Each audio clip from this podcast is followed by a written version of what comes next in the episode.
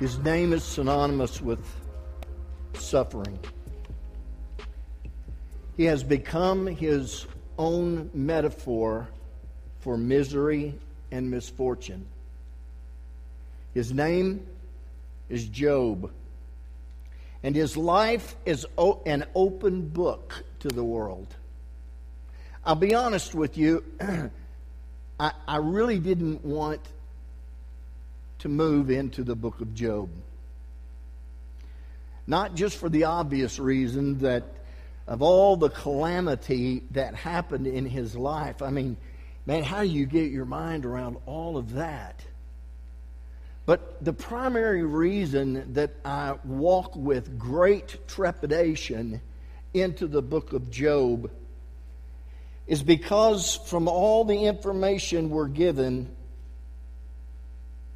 the best we can tell, Job bore no responsibility for the catastrophes that threw his life into chaos. I, I, I hope that, now again, next Sunday we're uh, going to have the Lord's Supper together, but we're going to have three or four messages on the book of Job. And uh, so this morning is more of an intro, but again, we we come into this this whole narrative with with great respect and with trepidation. And again, the scriptures do not blame Job for the horrors that rained down upon his life. In simplest terms, what happened to Job was not his fault. It's a concept difficult to get our hearts and our minds around. You, you see, as I thought through this, we, we live in a linear world. We see things from this plane and this pattern. You know, we have as our basic set of units of operation, uh, the United States has chosen the imperial system of measurement and not the metric system that the rest of the world has. They got it wrong.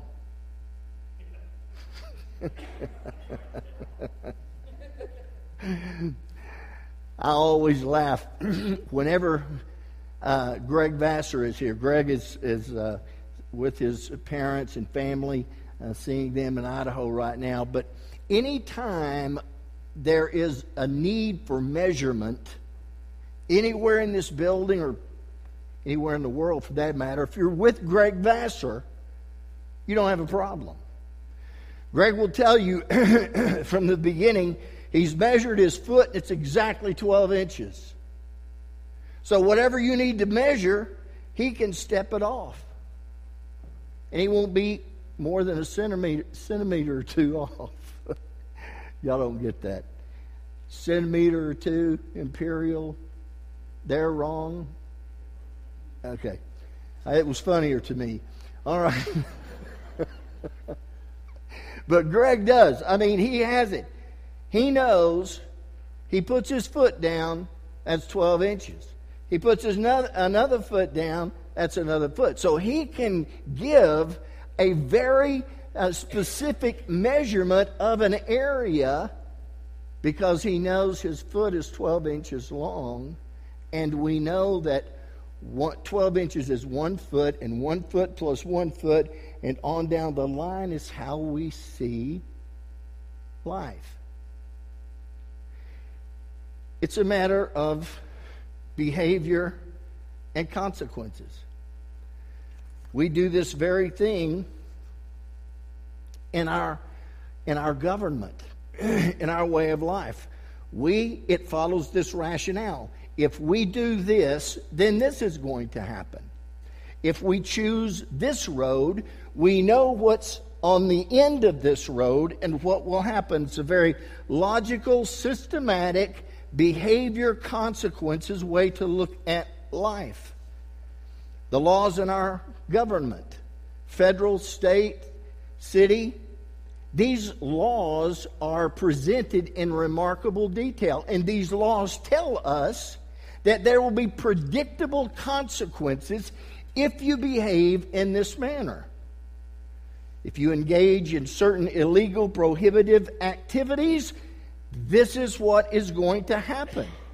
These laws warn us, they threaten us with negative consequences if we participate in illegal activities. So we know we take this step in this direction, that's where this is going to lead. If we take this step in this direction, that's going to be the end. We think in that rationale. God's ways are mostly that systematic. A passage we love to quote, Galatians six, seven, and eight. Do not be deceived, be deceived. God is not mocked. Whatever a man sows, that's what he will reap. If we sow to the flesh, if we sow to sin, out of those consequence, out of those behaviors will be the consequences that are negative that sin brings. We walk in faith and righteousness. These are the consequences that right behavior, right choices bring.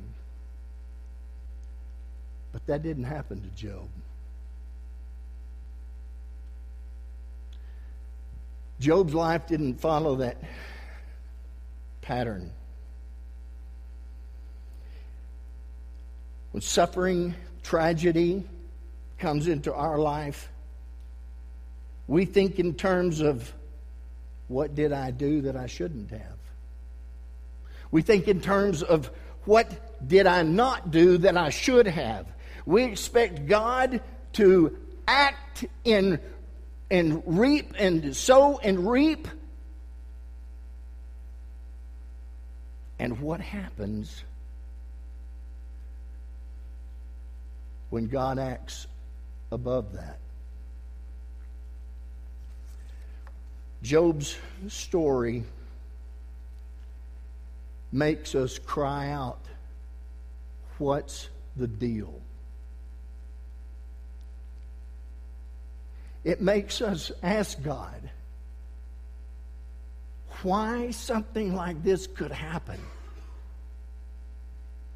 to a godly man. It's unfair. It's not right. It shouldn't have happened. And one of the primary points of the book of Job is that there are times,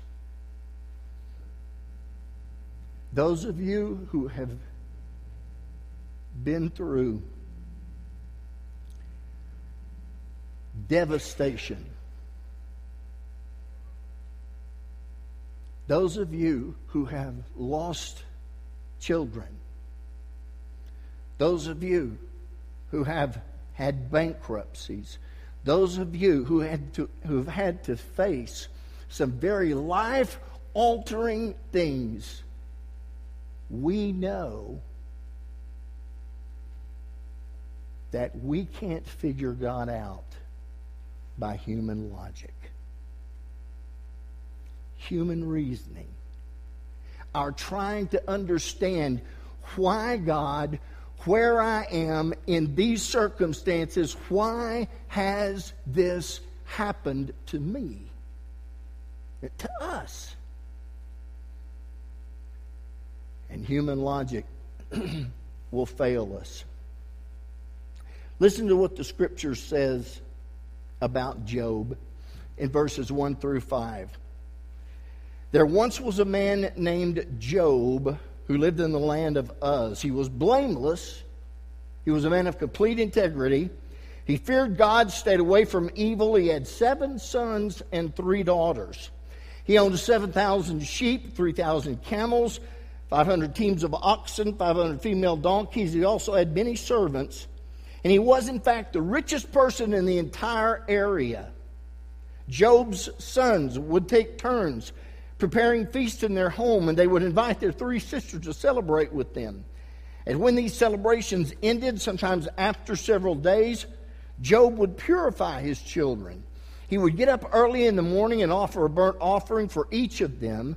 For Job said to himself, "Perhaps my children have sinned and cursed God in their hearts." And this was Job's regular practice. Now, from these five verses, we learn these three things about this man, Job. First thing we learn is that he was, in truth, indeed, a godly man. The Scriptures use four terms to identify Job's walk with God. First term is the word blameless. It means exactly what we think. It means complete, righteous, unblemished, the absence of guile. In other words, no kidding. The dude was real. Blameless, upright, that means to stand straight.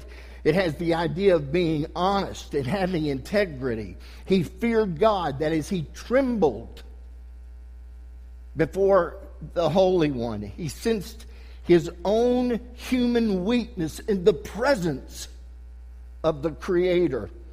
And four, he stayed away from evil.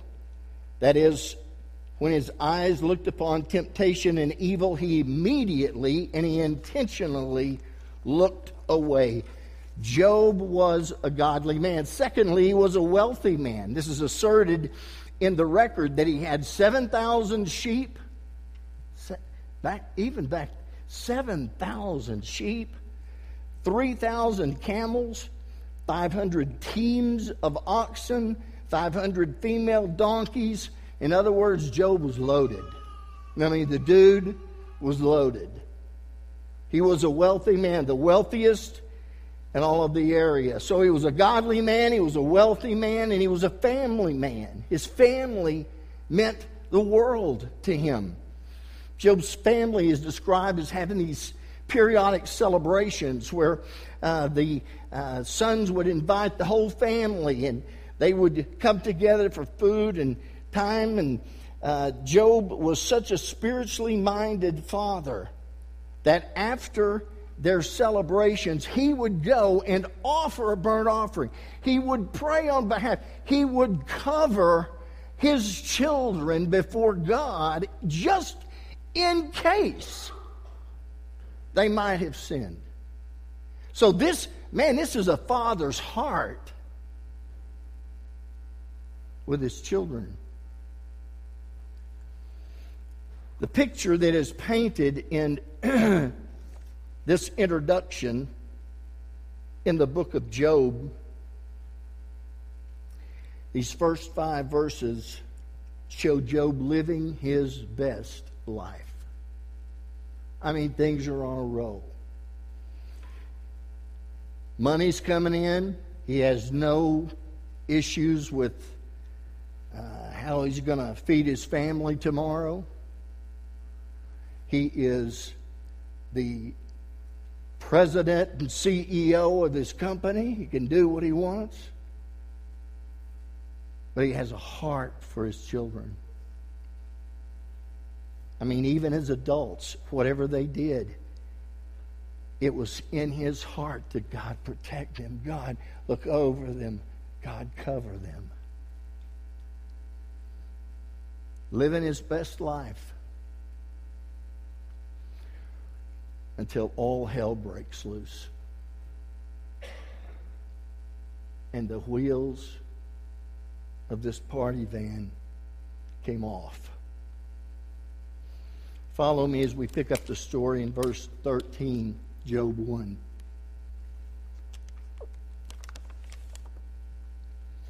One day when Job's sons and daughters were feasting at his older brother's house, a messenger arrived at Job's home with this news. "Your oxen were plowing with the donkeys feeding beside them, and the Sabeans raided us. They stole all of the animals and killed the farmhands, and I'm the only one who escaped to come tell you. while he was still speaking, another messenger arrived with this news. The fire of God has fallen from heaven and burned up your sheep and all of the shepherds. I'm the only one who has escaped to tell you.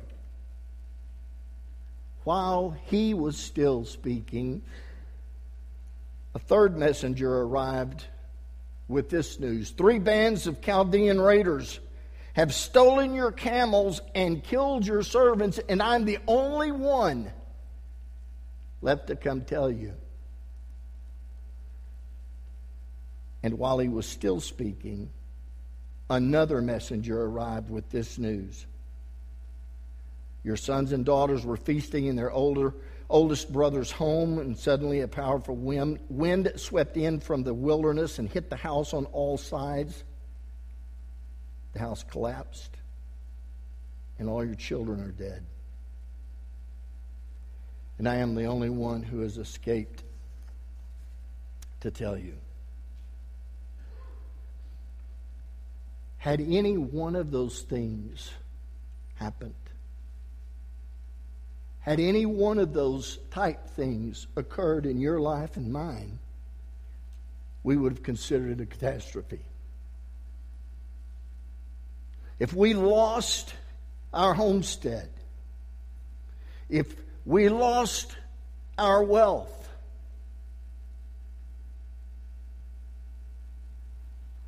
and then if we lost our family,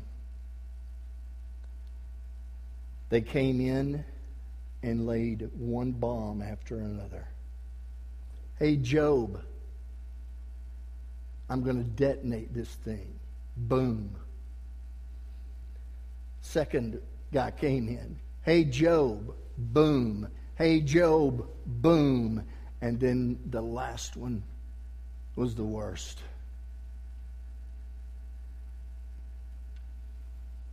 Job went from having it all to losing everything.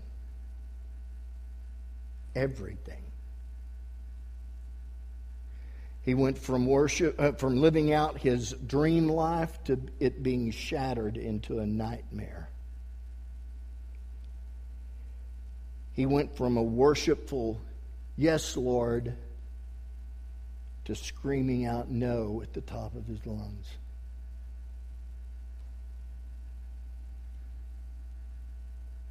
And the scariest part of, of it, he did nothing. He did nothing wrong.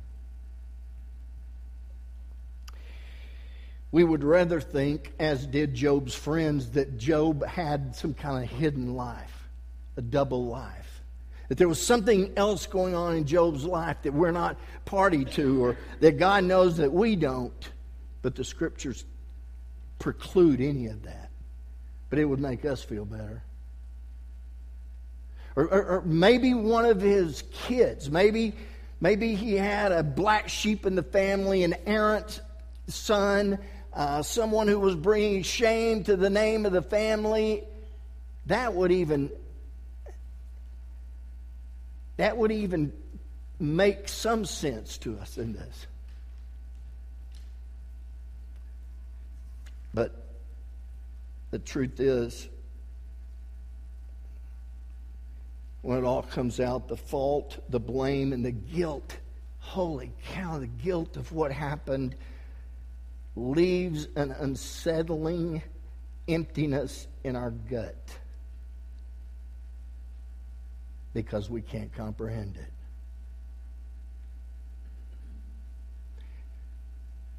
I want to put that thought on a shelf because we're going to dive into that in the Sundays to come. But for a moment, let me put that on a shelf and we'll pick it back up. And let me kind of shift gears here. Because there are a lot There are many things about the book of Job that are well-known. Well-known to Christians, well-known to non-Christians. Again, the name Job speaks of pain. But there's one fact about the book of Job that is not so well-known, and that is that scholars believe, historians and researchers believe, that the book of Job is the oldest book in the Bible. Oldest book in the Old Testament, the oldest book, therefore, in the Bible. No matter how many times you Google it and it tells you Genesis is the first book that was written, it's not. Because of the content, because of some of the concepts that are in the book of Job, those who research such things tell us that these are these are elementary, these are primary principles that God is communicating from on high to his people about who he is and who we are to be. So we're talking about earliest days of this communication. And that helps us understand a little better this book. I want to close out this morning by identifying quickly three principles from the book of Job. And these are, again, three of the earliest ways God communicates. Three of the earliest things of importance, fundamental principles, foundational truths that he lays out in this book that you and I need to cement ourselves in. The first principle is this: there is indeed a spiritual world that impacts this physical realm that we live in. Look in verses six through twelve. One day the members of the heavenly court came to present themselves before the Lord, and the accuser, Satan, also came along. Now, now uh, understand in these passages what is happening. Okay? Again, first book, first communication from God to his people. And the very first thing the writer does, that God does in communicating who he is to his people, after introducing Job, the hero, into the story, immediately thereafter, God rips open the curtains and says, look, look, see what is going on behind the scenes of your world. Very first principle, right out of the blocks, God says,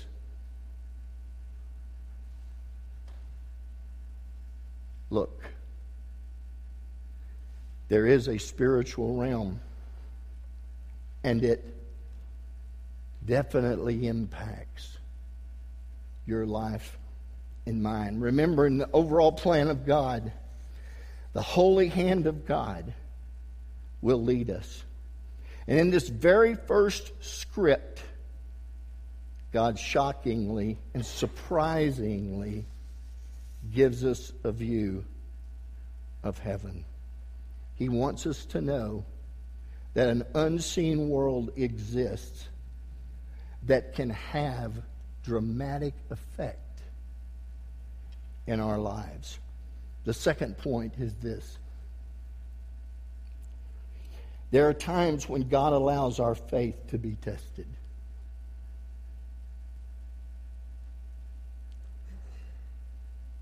There are times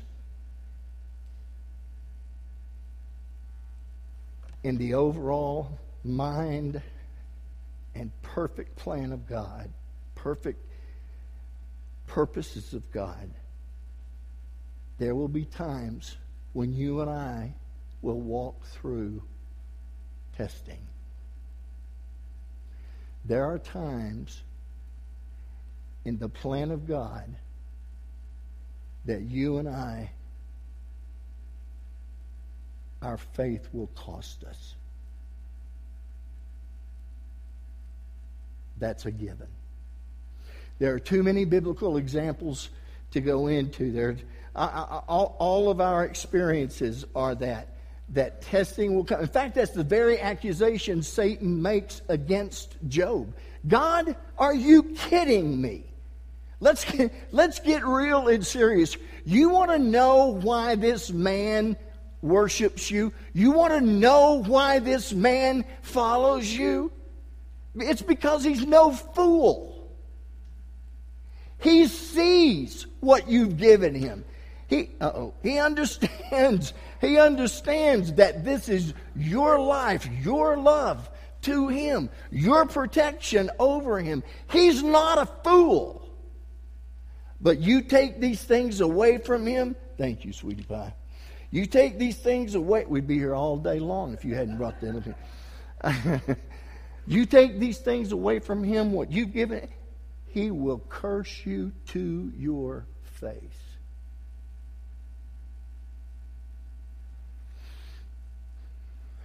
And we'll get into this more later, but the book of Revelation shows the same thing. Satan's still accusing God's people before the Father. Times of testing, times of proving, times of walking with our faith strong, but it costing us something in this world. And the third point is this: early foundational issues in the entire faith of Yahweh. There's a spirit world that affects this world. There will be times when God calls us to walk in faith when it will cost us. And then principle three, God is God and we are not. We can't get the cart in front of the horse. There's a powerful dramatic scene found in the later chapters of the book of Job. Beginning in chapter thirty-eight, let's just do a run through very quickly of this conversation. In Job thirty-eight, verses one through seven, the Lord answers Job from the whirlwind. Job is making these accusations. It's unfair. It's not right.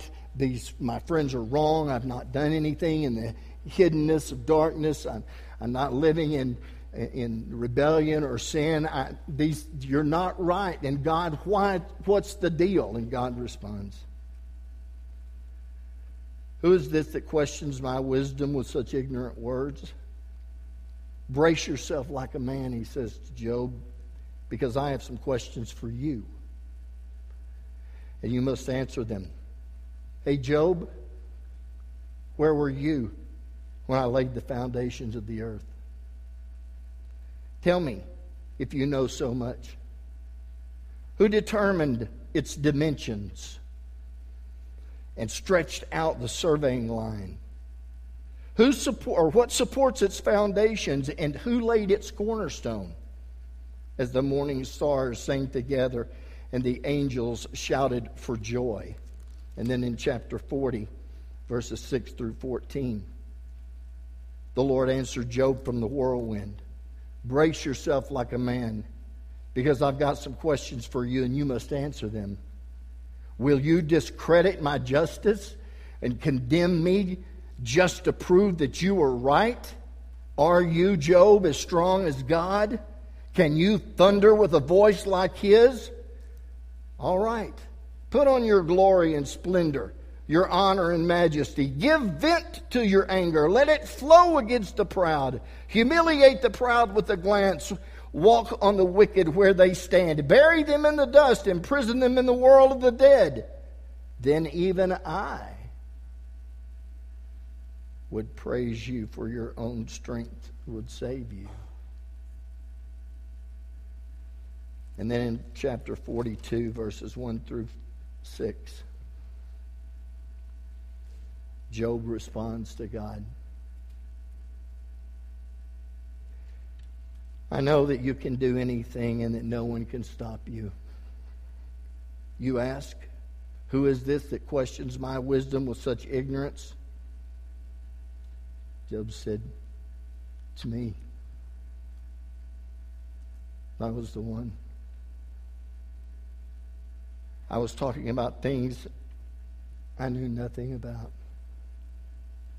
Things far too wonderful for me. You said, listen, and I will speak. I have some questions for you, and you must answer them. I had only heard about you before, but now I've seen you with my own eyes, and I take back everything I said.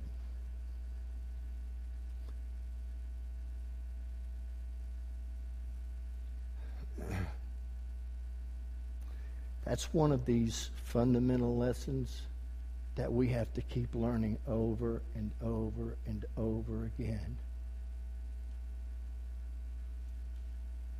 God is God,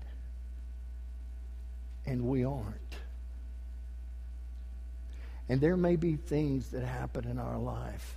There may be things that have happened in your life. And things may come that make no sense to you, that feel like God is piling on, that feels like it's undeserving and it's not of grace and it's not right. And God, why, why, why am I in, am I here?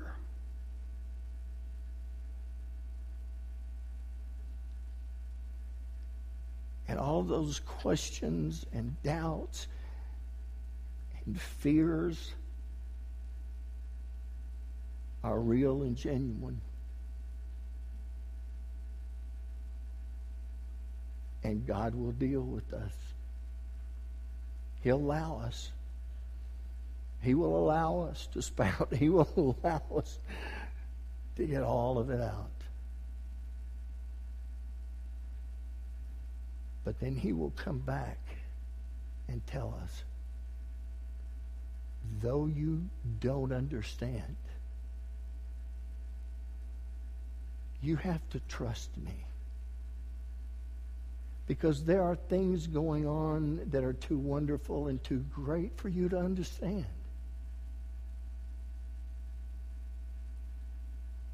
But I am your Father, and you can trust me.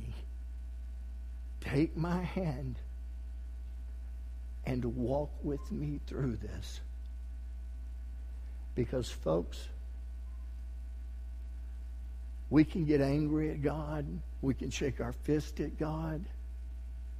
We can dance around and stomp our feet and tell God we'll never set foot in church again.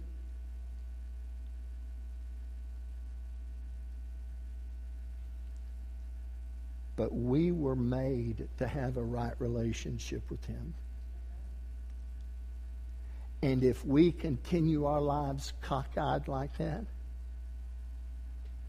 with, with our faith twisted in a knot,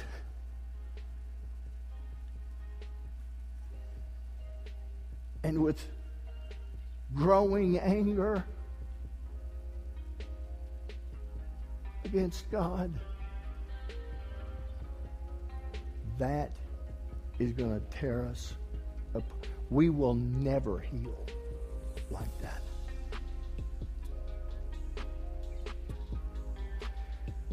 In this world, we don't see things clearly. One day we will. Until then, we take his hand. And through whatever life brings, we walk with him.